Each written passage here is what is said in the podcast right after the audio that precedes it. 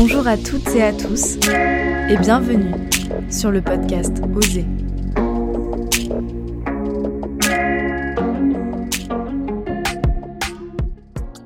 Bonjour à toutes et bienvenue au micro du podcast Oser en collaboration avec le Cocon Solidaire pour parler euh, des femmes et du sexisme. Alors tout d'abord, euh, pouvez-vous vous présenter et présenter votre rapport au sexisme? Marie, si tu veux commencer. Oui. Donc moi je suis Marise Frochot, je suis sexothérapeute. J'accompagne les hommes et les femmes euh, qui sont en couple ou célibataires à s'épanouir sexuellement donc ça passe euh, par euh, une recherche de créativité euh, sexuelle par exemple, ou par le fait de surmonter un trouble sexuel, et retrouver du coup douceur et, lumière. Et au final, dans, les témoignages de, mes clients, je retrouve bah, ce côté sexisme qu'on pourra bah, développer tout au long du podcast. Merci Florence, si tu veux enchaîner. Oui, merci. Euh, alors moi je m'appelle Florence Françon, euh, je suis diplômée d'un master en études de genre euh, après des études en sociologie et donc depuis dix ans j'évolue bénévolement et professionnellement dans les milieux de l'éducation et de l'enseignement supérieur pour mener des actions de sensibilisation aux discriminations et pour aider à la mise en place de politiques en faveur de l'égalité entre les femmes et les hommes et plus largement sur les thématiques du genre. Euh, et depuis plus récemment, en fait, mes missions intègrent les problématiques euh, des violences sexistes et sexuelles dans le cadre de dispositifs euh, de prévention, mais aussi dans la prise en charge de signalement. Très bien, merci. Et pour finir, Nadine? Bonjour, je suis Nadine, euh, je travaille dans l'administration. Pour moi, le sexisme, c'est que j'ai rencontré des difficultés au niveau professionnel par rapport à ça. J'ai du mal à m'imposer euh, au travail aussi par rapport à du respect. Donc j'essaie de trouver des solutions pour faire passer le message, mais euh, j'ai rencontré des grosses difficultés dernièrement et ça a été très loin, donc voilà quoi. Merci beaucoup du coup pour toutes vos présentations. tout d'abord, Florence, est-ce que tu pourrais nous expliquer ce qu'est le sexisme?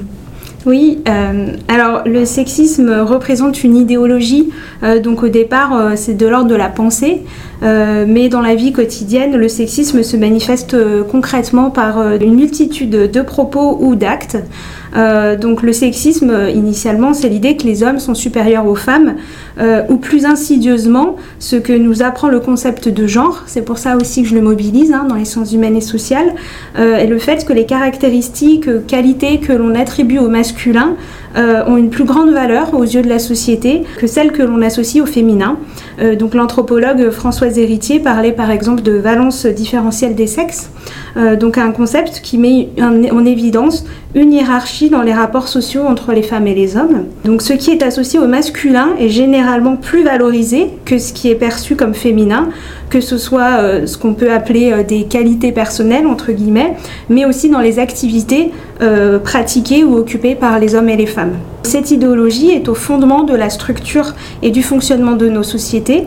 Euh, on intègre très tôt les stéréotypes et les préjugés issus du sexisme, ce qui explique d'ailleurs que les femmes aussi peuvent être sexistes. Dès la prime enfance, on apprend ces normes, euh, ces modèles, on intègre qu'il y a des comportements autorisés, attendus, ou à l'inverse euh, dépréciés, voire interdits pour chacun des groupes de sexe. Et donc la hiérarchie des valeurs se matérialise très tôt. Les propos et les comportements sexistes créent, renforcent et maintiennent cette hiérarchie par exemple, les garçons vont entendre dès leur plus jeune âge qu'ils ne doivent pas pleurer, entre guillemets, mm. comme une fille. C'est une façon de déprécier ce qui est associé au féminin et de rappeler à l'enfant dans quel groupe il se situe pour surtout qu'il reste à sa place. La force du système sexisme, comme tout système social, réside dans le fait qu'il finit par paraître naturel, inévitable ou encore invisible, banalisé, on va entendre par exemple parler des formes les plus graves de sexisme qui sont intolérables pour tout le monde, ou presque.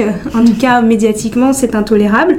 Par exemple, les viols, les meurtres de femmes, ou euh, le terme qu'on entend depuis plus récemment dans les médias ou au niveau de la loi de féminicide. Mais on peine à prendre au sérieux tout ce qui est sous-jacent et qui pourtant permet de faire tenir ce système euh, de violence. On va parler par exemple de continuum des violences qui peut être illustré par un visuel qu'on trouve très facilement en ligne euh, si vous tapez le mot donc les icebergs des violences. Dans ce continuum, on trouve par exemple les blagues, euh, les blagues à caractère sexiste, mais aussi homophobe. Et en fait, quand on fait une blague sur les blondes, sur les femmes ou sur les hommes en général, il ne s'agit pas d'humour, euh, il s'agit bel et bien d'utiliser des stéréotypes et des préjugés pour rappeler comment le système fonctionne et ainsi rappeler à chacun, chacune de bien rester à sa place. Donc il s'agit d'un vrai mécanisme pour rendre une personne ou une parole moins légitime. Par un commentaire sexiste, on est déjà dans une forme de violence car il y a une asymétrie entre les groupes.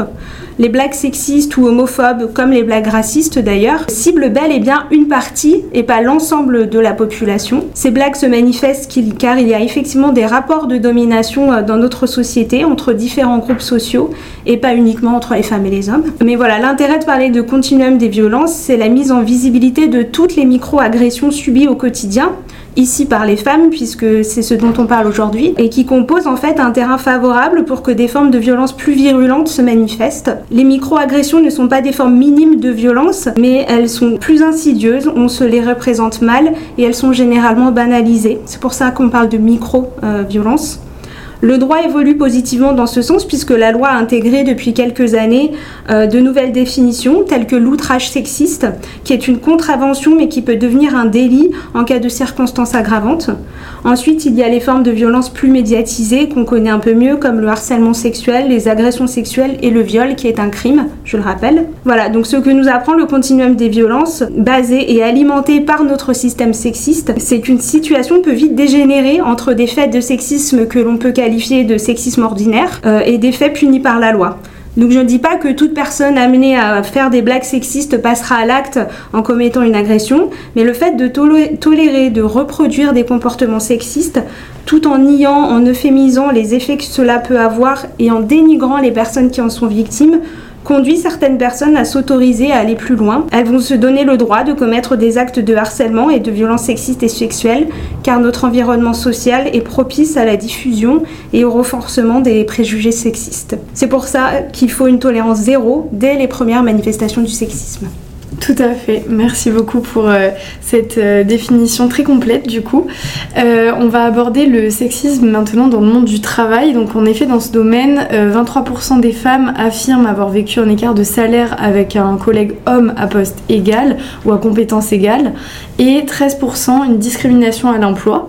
Avez-vous déjà fait face au sexisme dans la sphère professionnelle et si oui, quelles ont été vos solutions pour sortir de cette situation Donc Nadine, tu nous en as parlé un petit peu en te présentant. Est-ce que tu peux développer euh, ton expérience euh bah, En fait, euh, au niveau du salaire et de la deuxième partie que tu as expliquée, j'ai pas rencontré plus de soucis que ça. Le seul souci que j'ai rencontré dans mon travail, c'est que j'ai eu des remarques déplacées et que j'ai pas pu me défendre à plusieurs reprises.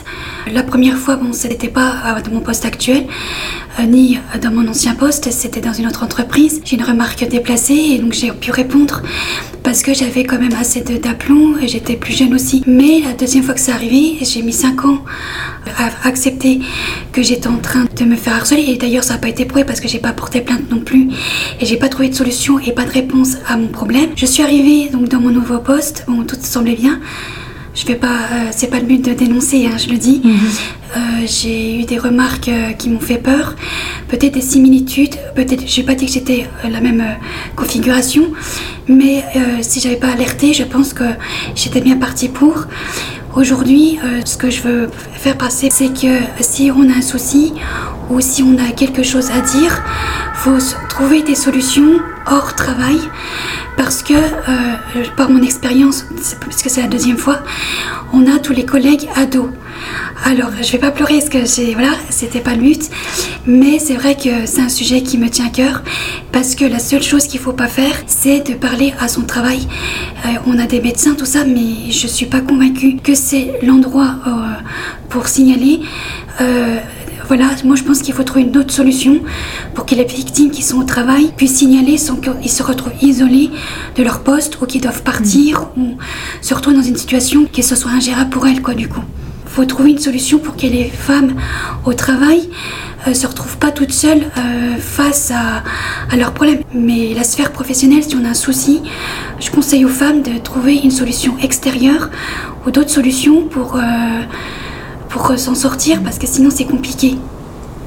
D'accord, merci beaucoup pour ton retour d'expérience et justement on reviendra aux solutions. Tu oui, je, vais je vais peut-être me permettre de réagir. Je comprends tout à fait ce point de vue et chaque situation euh, vraiment euh, est, différente l'une de l'autre. Et j'entends que dans certaines entreprises, il soit pas du tout, du tout évident, facile de faire remonter des signalements. Je donne mon avis là euh, plutôt euh, en tant que personne qui est amenée à mettre en place des dispositifs hein, dans, dans, les établissements.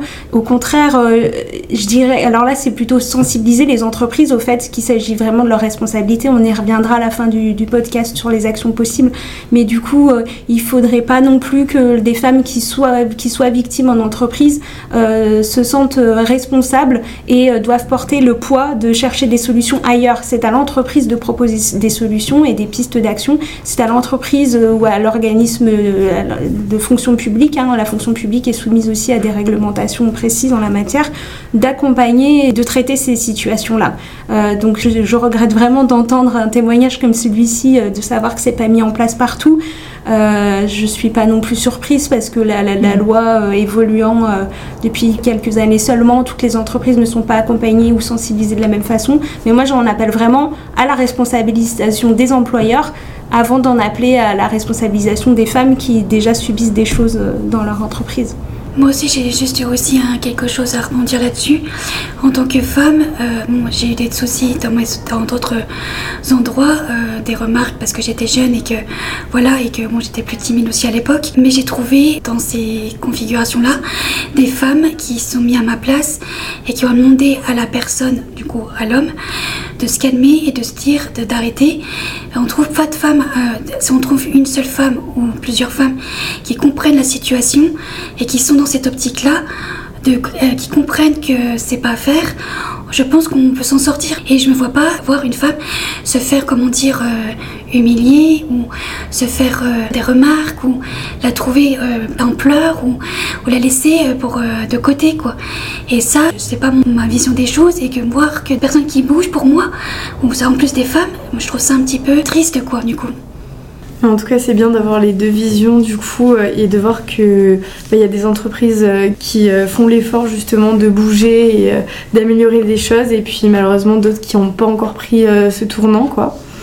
Euh, quant à toi, euh, donc selon toi, on ne devrait pas aborder le sexisme de façon entre guillemets négative et on devrait plutôt l'utiliser euh, pour aider les femmes à agir. Est-ce que tu peux développer un petit peu ta vision du sexisme? Aujourd'hui, moi, je, comprends que le, sexisme est douloureux pour, pour beaucoup de femmes et aussi beaucoup d'hommes.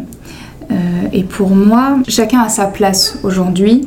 Euh, chacun de nous, quel que soit le, sexe, a sa place et il n'y a pas besoin d'empiéter euh, sur celle de l'autre pour se faire entendre. Et ça passe par des solutions effectivement qu'on pourra voir euh, plus tard. mais c'est vrai qu'aujourd'hui, je, reçois dans mon cabinet des, hommes, et je parlerai des femmes après hein, dans, une autre question, mais je vois moi en tout cas des, hommes qui, qui, prennent la parole et en fait qui savent plus agir parce qu'ils se reçoivent euh, plein de messages euh, pleine face et du coup ils ont peur d'agir en fait justement. Et, euh, du coup ben, la peur d'agir ne fait qu'ils n'agissent plus. Pour moi le sexisme a, beaucoup de messages assez violents voilà aujourd'hui. C'est des mots forts c'est des mots c'est des mots assez violents.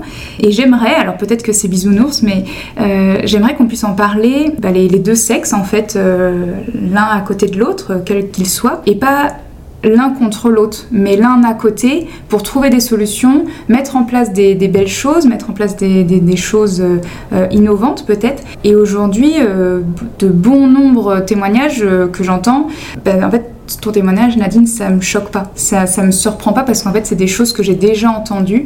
C'est en fait, c'est malheureux, mais aujourd'hui, on en est encore là. Et moi, ce que j'aimerais, c'est qu'on arrive à tous travailler ensemble pour euh, justement que cette situation ne se reproduise pas en fait. Voilà, j'aimerais qu'on arrive avec cette problématique-là de manière plus joyeuse, plus positive et qu'on arrive à, construire quelque chose euh, main dans la main. Nadine En fait, moi, le souci, c'est que moi aussi, j'ai envie de travailler, du moins avec les hommes. Parce que les hommes, on peut pas les séparer, on peut pas les mettre à l'écart. J'ai aucun souci au niveau euh, de la sexualité. Dans ma vie privée, j'ai dit, j'ai aucun souci pour en parler. Je suis assez à l'aise là-dedans. Mais dans la mesure que je passe la porte de mon travail, je vais pas envie d'étaler mon intimité ou des choses comme ça. Et je pense que le blocage, il est là. C'est que moi, je préserve beaucoup ça dans mon monde du travail et que je pense que je suis bloquée parce que je sais pas au final euh, si, bon, je vais pas me dévoiler au travail, mais si je fais une, partie, euh, je me dévoile une partie, est-ce que de l'autre côté, j'aurai encore plus de remarques déplacées ou est-ce que j'ai encore plus, me retrouve plus, encore plus de difficultés que je suis déjà sans le dire? Donc du coup, il est là aussi le problème parce qu'on ne sait pas jusqu'où on peut s'arrêter euh, ce qu'on peut dire ou ce qu'on peut pas dire. Euh, c'est un peu plus compliqué parce que j'ai envie qu'on me respecte aussi euh, dans mon travail. J'ai envie qu'on me respecte et du coup mettre des barrières. Ou... En fait, il faudrait peut-être apprendre à un moment donné ou une formation jusqu'où on peut s'arrêter et jusqu'où jusqu'où on peut aller pour en parler au travail. C'est juste ça quoi. Ça. passe par une éducation ouais, c'est ça, voilà, c'est ça, une éducation positive. Parce que moi, je suis pas freinée à ça. Ce que tu décris, en fait, euh, c'est euh, une stratégie euh, assez commune hein, qu'ont les femmes dans le milieu du travail à, éviter certains, certains sujets de discussion, réfléchir à comment elles vont s'habiller, parce que justement, elles savent qu'elles peuvent être victimes ou qu'elles l'ont déjà été hein, de propos, de regards qui mettent mal à l'aise. C'est notamment le cas aussi, bah, plus on est jeune, et plus on sait qu'on peut être confronté à, des regards ou des propos euh, qui peuvent être humiliants ou dérangeants. Et donc effectivement, cette question, elle est primordiale dans le cadre du travail, puisqu'on est, vous l'avez dit toutes les deux, dans, un, dans le milieu professionnel, où on est là avant tout pour travailler, pour que ça se passe bien dans notre activité, ce qui n'empêche pas, euh, bien sûr, qu'il y ait des interactions euh, interpersonnelles, amicales, voire amoureuses qui se développent, mais il faut pour ça un cadre bienveillant où chacun, chacune pourra se sentir libre de s'exprimer et pour ça, vous avez parlé d'éducation, euh, euh, de formation. Et en fait, il n'existe pas une formation clé euh, grâce à laquelle on pourrait être formé toute notre vie pour savoir comment interagir. Moi, je, justement, je prône le fait d'organiser des sessions de sensibilisation, de formation dans une même équipe ou dans un même cadre de travail, puisque ça va beaucoup dépendre d'un contexte en particulier. Ça va changer d'une entreprise à l'autre, mais aussi d'une équipe à l'autre. Et c'est sur ces temps de sensibilisation où on apprend déjà ce que c'est le sexisme ce que dit la loi, parce que la loi est aussi là pour encadrer euh, des comportements et des pratiques, pour, poser à un moment donné des limites. Hein, euh, quand même, on, peut être confronté à, la loi si on va trop loin. Euh, donc du coup, pour informer aussi les, personnes à ce sujet. Et puis, ça doit être ces temps de sensibilisation, des moments, des occasions de discussion dans une équipe où en fait chacun chacune doit se sentir libre de dire, eh ben moi, tu vois, même en tant qu'homme, je ne tolère pas les blagues sexistes parce que c'est insupportable pour moi d'entendre des propos comme ça. Euh, ou en, tant qu'homme, et eh ben moi je sais plus, euh, je sais plus comment me positionner. Du coup, je suis mal à l'aise. Enfin voilà, avoir des, contextes, des environnements où on peut s'exprimer hors du cadre du travail à proprement parler. C'est vraiment sortir à un moment donné de l'équipe, proposer un temps de sensibilisation et de formation, poser ces choses-là et faire intervenir aussi des personnes compétentes et expertes pour poser un cadre quoi. Donc c'est dans ce sens où voilà, pour moi, on sort de la responsabilisation individuelle et personnelle et on pose vraiment les mm. choses d'un point de vue collectif. Merci à toutes euh, pour euh, ce, temps d'échange du coup euh, sur ce, point effectivement dans le domaine du travail. Maintenant on va, on va aborder le domaine de l'orientation, justement des choix d'orientation professionnelle notamment. En effet selon l'INSEE les femmes restent minoritaires dans les filières sélectives et scientifiques. Elles ne représentent par exemple que 29% des effectifs en formation d'ingénieurs. Florence, comment expliquer euh, que certains choix d'orientation soient genrés? Et Marie, tu fais notamment euh, le rapprochement avec la confiance en soi aussi. Euh, peux-tu nous expliquer ta vision des choses dans cela après Florence peut-être? Oui, alors effectivement, c'est important de, parler aussi de la mixité des métiers ou des domaines d'activité, puisqu'en fait, on sait que le sexisme va tendre à se développer plus favorablement dans des contextes de travail peu mixtes, euh, moins mixtes.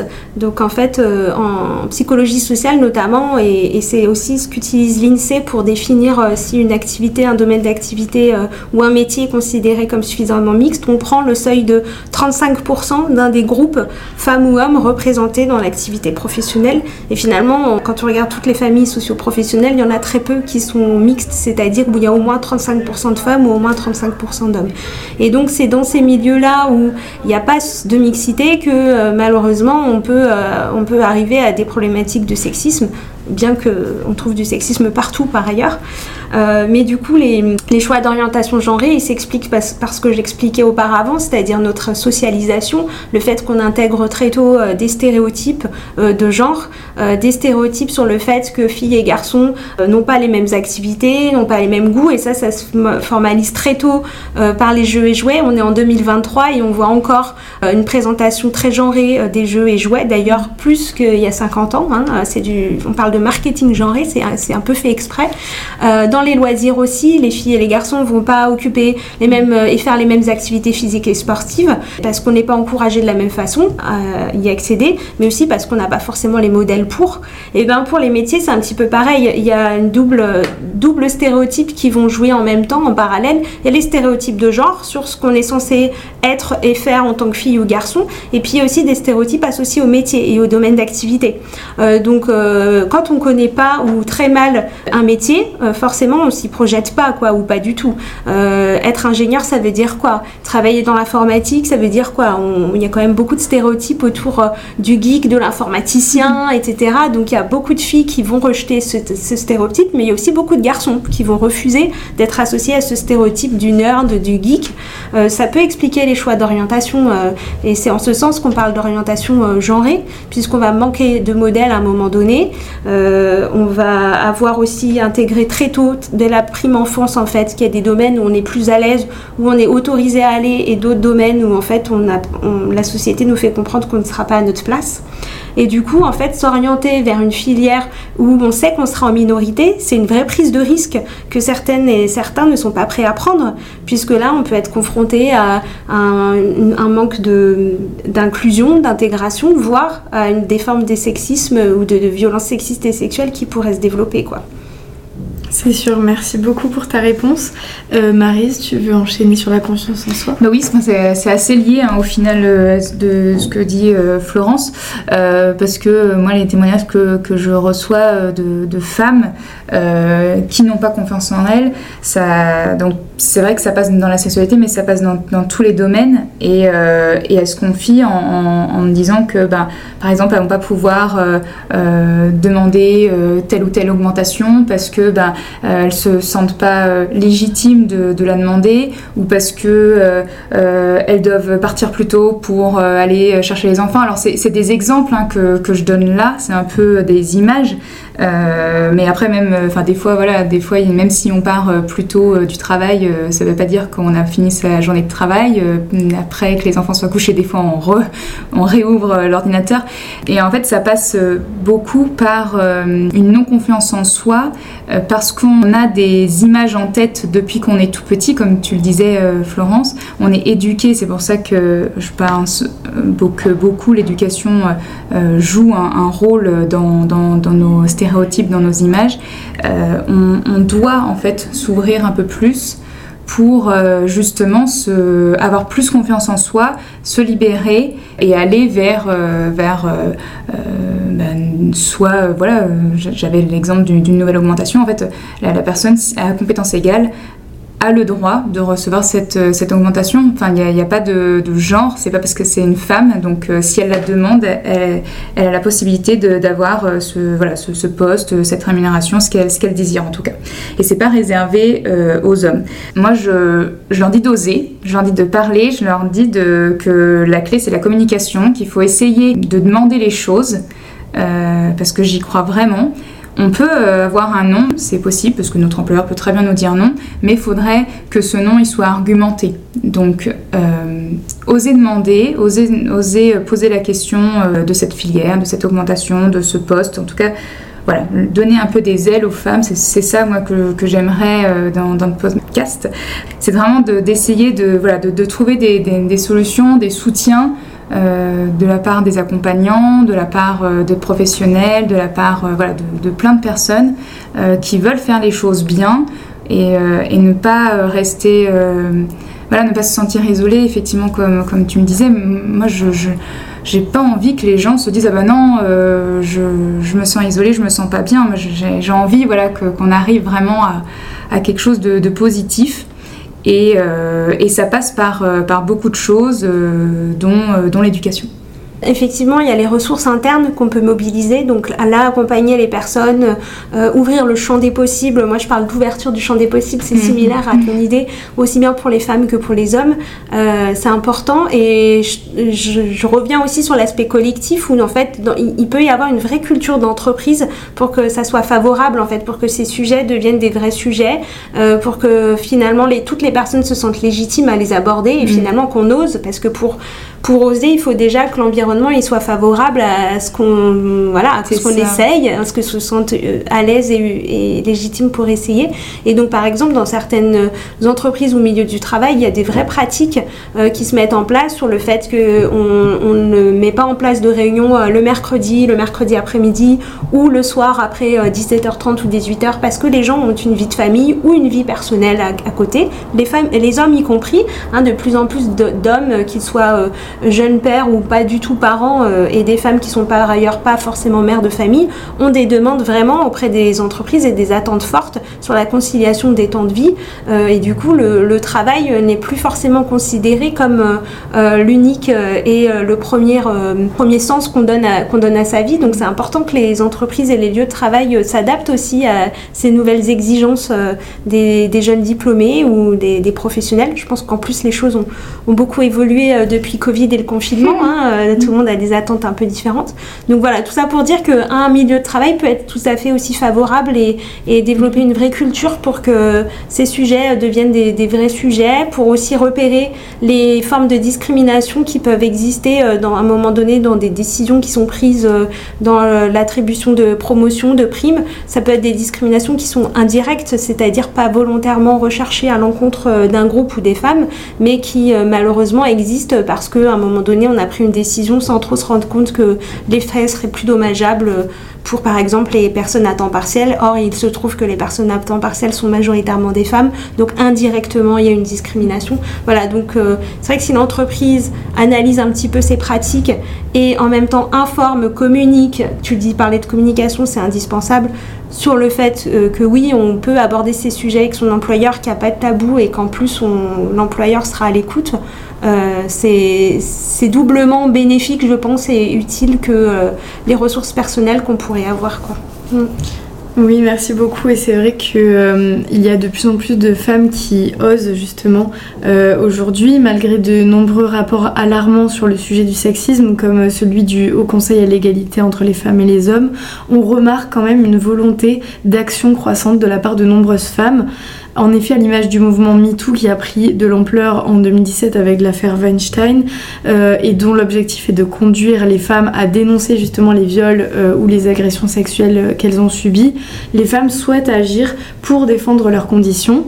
Ainsi, de nombreuses entreprises tentent de suivre cette dynamique, donc c'est ce que tu impulses Florence avec ton métier, et c'est le cas de l'entreprise dans laquelle tu travailles, Nadine. Est-ce que tu pourrais nous expliquer un petit peu ce qui a été mis en place et ce qui t'a aidé? Bah, moi, euh, j'ai déjà on reçoit pas mal de questionnaires pour remplir, mais c'est souvent des questions fermées, donc on n'a pas la possibilité de s'exprimer plus que ça. Euh, sinon, euh, je fais partie, mon d'un ça s'appelle le réseau des femmes, pour donner des conseils aux femmes qu'on a la légitimité de pouvoir avoir une promotion, quoi, de, de monter en grade, qu'on peut être comme on peut évoluer, qu'on est tout à fait légitime, qu'on ne gêne pas les hommes, ou, même travailler avec les hommes. en fait, ils nous donnent des conseils. Dans ce réseau, on me donne des conseils, etc. C'est vrai que le réseau, c'est pour euh, normalement euh, améliorer la situation des femmes au sein de, de l'entreprise où je suis. Quoi. Et au final, euh, je suis les conseils qu'on me donne. Je me dis que je suis tout à fait légitime de monter en grade ou je suis tout à fait légitime d'avoir des des choses qui, qui, me font évoluer et j'ai toujours un frein quelque part où, où, je suis bloquée quoi. Il y a des moments où ça marche, ça a marché, mais je reviens toujours en arrière quoi du coup. Et tu m'avais parlé aussi de conférences, non Oui, c'est ça, c'est justement le réseau des femmes, où en fait ils m'expliquent, euh, du coup c'était le syndrome de l'imposteur, ou c'était des choses comme ça, ou, ou même euh, les relations entre, euh, entre chefs qui sont parfois un peu toxiques, il faut faire attention. Donc du coup, ils nous expliquent comment faire pour, pour se faire aider si on rencontre ces difficultés, où on a plein de sujets comme ça là-dessus, où, on était quoi. Et au mois de septembre, normalement, si j'ai bien compris, on peut être coaché. Donc du coup, c'est plutôt pas mal puisque c'est des situations, on peut être aidé peut-être individuellement et, et nous m'aider quoi. Voilà, bah, merci beaucoup pour ta réponse. Euh, donc étant donné que cette table ronde sur le sexisme est tournée vers l'invitation à l'action du coup et euh, l'impulsion au changement, comme euh, on en a parlé, nous la clôturerons en évoquant les solutions pour lutter contre le sexisme, donc notamment dans la sphère professionnelle. Florence, si tu veux commencer. Oui, alors du coup, euh, moi je reviens toujours au cadre légal hein, déjà. Donc le code du travail, tout comme le code général de la fonction publique, euh, protège les salariés, mais aussi les stagiaires et les apprentis euh, contre les violences sexistes et sexuelles. donc tout agissement sexiste est interdit par le code du travail, c'est toujours très bien de le rappeler. et puis le code du travail protège également les personnes qui, qui ont témoigné ou qui ont relaté des faits de violences sexistes et sexuelles. Donc dans ce sens, effectivement, moi je rejoins tout ce qui a été dit depuis le début il est important de ne pas rester seul, ne pas rester isolé. Euh, si on ne se sent pas euh, suffisamment à l'aise ou en confiance dans son entreprise ou dans son milieu du travail, il est important de se tourner euh, vers des structures extérieures, des réseaux. alors on a entendu parler des réseaux. Il y a nos proches déjà hein, qui peuvent aussi être des personnes qu'il est important de se confier. Mais les proches vont avoir aussi une, limite possible d'action. après, dans les organisations, il y a les représentants et représentantes du personnel, donc les comités sociaux d'entreprise notamment. Dans certaines entreprises, il y a des référentes et des référents euh, dédiés aux violences sexistes et sexuelles qui sont nommés. C'est une obligation légale euh, depuis peu d'avoir euh, d'avoir des référentes et référents dans les entreprises. Sinon, on peut aussi se tourner vers les ressources humaines. voilà, donc c'est important quand même d'essayer d'identifier en interne vers quelles ressources on peut se tourner. Il y a la médecine du travail, hein, tu en as un petit peu parlé Nadine, on peut aussi aller se tourner vers les médecins qui sont protégés par le secret professionnel. Donc là, le signalement prendra une autre dimension, une autre ampleur. Mais en tout cas, quand on est confronté à des situations euh, euh, problématiques euh, de sexisme, voire de violence, déjà la première chose à faire pour mettre la personne en sécurité à la fois physique et mentale, c'est qu'il faut qu'elle ne se sente plus responsable de la situation. Par exemple, quand je, t'entends Nadine dire peut-être que j'aurais dû plus me former, peut-être que j'aurais dû plus faire ci, plus faire ça, ben en fait non, le problème ne vient pas de toi. Le problème, il est collectif, il est social et à un moment donné, ben, dans une entreprise, ça a eu lieu. Euh, la responsabilité, là, c'est celle de l'employeur hein, qui a l'obligation euh, de veiller à la sécurité et au bien-être de ses salariés. Euh, donc s'il y a des situations problématiques qui se passent, c'est la responsabilité de l'employeur qui est engagé. Euh, voilà. Donc après, il y a la responsabilité du collectif, c'est ce que tu disais tout à l'heure. Est-ce que moi, en tant que personne, euh, je laisse passer ou je laisse pas passer des choses? Euh, Je pense qu'on est toutes d'accord autour de cette table pour dire que non, on n'a pas envie de laisser passer les choses. mais voilà, c'est pas pas le cas de tout le monde. donc la responsabilité individuelle, voilà, elle doit pas être posée. c'est pas la, victime qui subit des choses, la personne qui subit des choses qui va être responsable de, de ses agissements. Et c'est pour ça que c'est important aussi de se tourner vers la médecine du travail pour un moment donné, euh, ou un médecin ou un psychologue extérieur, je sais pas, hein, pour un moment donné aussi euh, décharger euh, ce, sentiment de responsabilité. Et après, les autres actions, j'en ai parlé tout à l'heure, hein, c'est des actions de communication, d'information, dire que oui, un dispositif qui existe, dire qu'il y a un référent, une référente, dire que les ressources humaines sont formées et qu'elles peuvent être aussi un relais. les représentants du personnel, les organisations syndicales peuvent et communiquent en général là-dessus pour identifier aussi des contacts et des relais possibles. Euh, et puis il y a toutes les actions de formation, euh, de sensibilisation. Et dernier point que je voulais souligner, ce qu'il est important aussi de noter, c'est que les dispositifs de signalement interne dans une entreprise sont complètement indépendants euh, de toute procédure qu'on pourrait avoir sur le plan pénal. Donc en fait, vous n'êtes pas obligé d'avoir porté plainte pour aller signaler des faits dans votre entreprise. Les deux procédures sont vraiment distinctes et votre employeur n'a pas du tout, n'est pas en droit de vous demander, par exemple, une preuve de dépôt de plainte euh, avant de lancer une procédure interne, hein, puisque sa responsabilité est engagée à partir du moment où, des faits se sont produits dans l'entreprise. Donc ça, c'est important de le dire aussi. On n'est pas obligé de saisir la justice euh, pour euh, déjà mettre en œuvre des choses et demander, avoir des exigences envers son employeur. Merci beaucoup. En fait, je vois les, les, solutions, les propositions. Mais euh, moi, là, actuellement, je me dis que c'est tout au départ euh, dans l'éducation, c'est tout au départ, je pense qu'il faut responsabiliser les, personnes. Et puis dans l'entreprise, moi, euh, j'ai tout eu, donc du coup, je sais plus quelle solution trouver. Donc du coup, puisque la seule solution, oui, c'est de dire que c'est pas de sa faute, mais c'est plus facile à dire qu'à faire. Et aujourd'hui, là, je suis, je peux pas vous dire répondre parce que enfin, j'avais trouvé plein d'idées, plein de, plein de choses, mais euh, pour de changer, je pense, d'entreprise que c'est peut-être la solution pour moi. Mais après, pour les autres personnes qui vont écouter, j'ai pas beaucoup de solutions parce qu'elle a déjà dit pas mal de choses. C'est de s'accepter comme, comme on est et de, de se sentir épanoui, je pense aussi, et d'accepter ce qu'on ce qu'on est. Je pense qu'aussi c'est la solution, mais pour ça, faut trouver les personnes qui, qui nous aident par rapport à ça, quoi. Marise Ben, c'est vrai que euh, je, te rejoins sur euh, l'éducation, Nadine. Euh, Pour moi, la, solution première du, sexisme, c'est ça. C'est alors on parle de formation, mais c'est vrai que moi je parle plutôt d'é- d'éducation, parce qu'aujourd'hui on retrouve du sexisme. mais si on avait eu une éducation positive en amont, est-ce qu'on aurait vraiment retrouvé du sexisme? Après, il y a l'effet de groupe, bien évidemment, qui peut qui peut être un biais. Euh, mais voilà, moi je prône cette, euh, cette éducation positive en, amont pour, euh, pour essayer d'éviter justement ces situations de sexisme. Et puis une solution aussi, ce serait d'aider les personnes à, trouver leur place. et pas d'attendre en tant qu'employeur par exemple, hein, parce qu'on parlait beaucoup de l'entreprise, d'avoir une question d'un salarié, mais plutôt de donner directement cette place-là à la personne, et en plus encore plus valorisant de, recevoir sans avoir demandé. Euh, ça passe aussi par l'écoute euh, de pairs. Euh, J'avais imaginé aussi, par exemple, des marraines, par exemple. Euh, voilà, ça, pourrait être. on arrive dans une entreprise, il y, y a une marraine qui nous est attribuée, imaginons, et cette marraine-là, bien évidemment, est bienveillante et peut nous écouter et a assez de poids dans, dans l'organisation pour agir. J'avais imaginé aussi des, des cercles de parole parce que je vois que ça, ça fonctionne plutôt bien. Euh, voilà les, les solutions que, que j'avais imaginées. Juste pour, euh, pour faire le lien avec l'éducation et, et le, le début de mon, mon intervention dans, dans le podcast, en fait, euh, la clé, c'est l'éducation sans stéréotype de genre. C'est-à-dire que si on, on fait en sorte qu'il n'y ait plus de stéréotypes de genre dans la façon dont on éduque les enfants, et pas les filles et les garçons, et ben oui, en fait, ça ouvre le champ des possibles pour tout le monde, et ça permet à chacun, chacune de trouver sa place euh, en adéquation et dans le respect de son identité et de sa personnalité, quoi. Donc voilà, c'est pour faire le lien entre euh, ce, ce mot-clé d'éducation, mais aussi les stéréotypes de genre.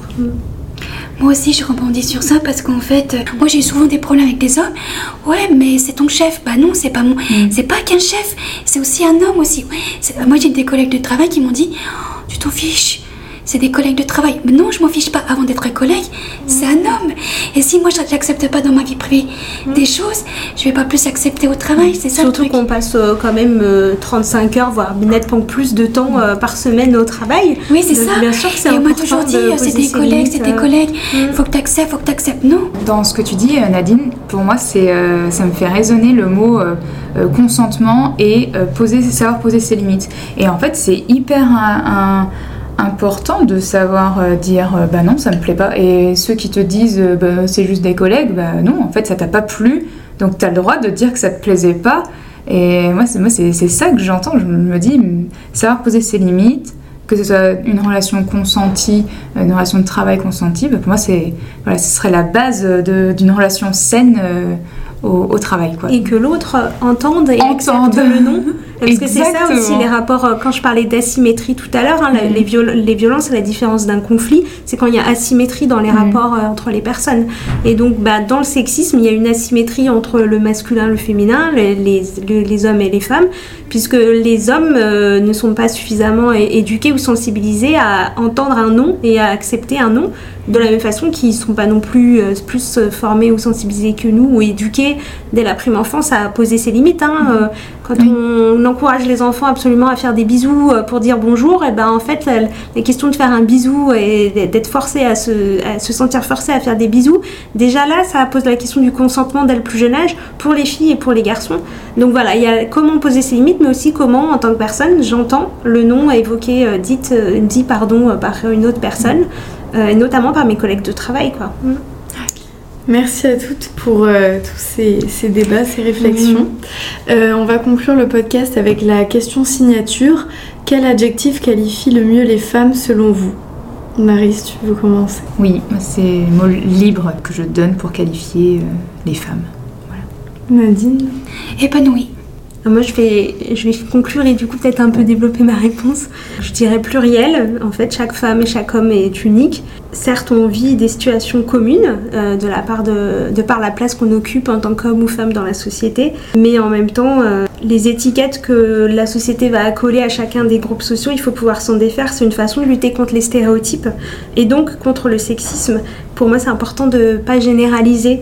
Euh, donc c'est pour ça que je trouve qu'aucun objectif ou attribut ne qualifie mieux les femmes ou les hommes d'ailleurs. Merci beaucoup. À bientôt. À bientôt. À bientôt. Merci.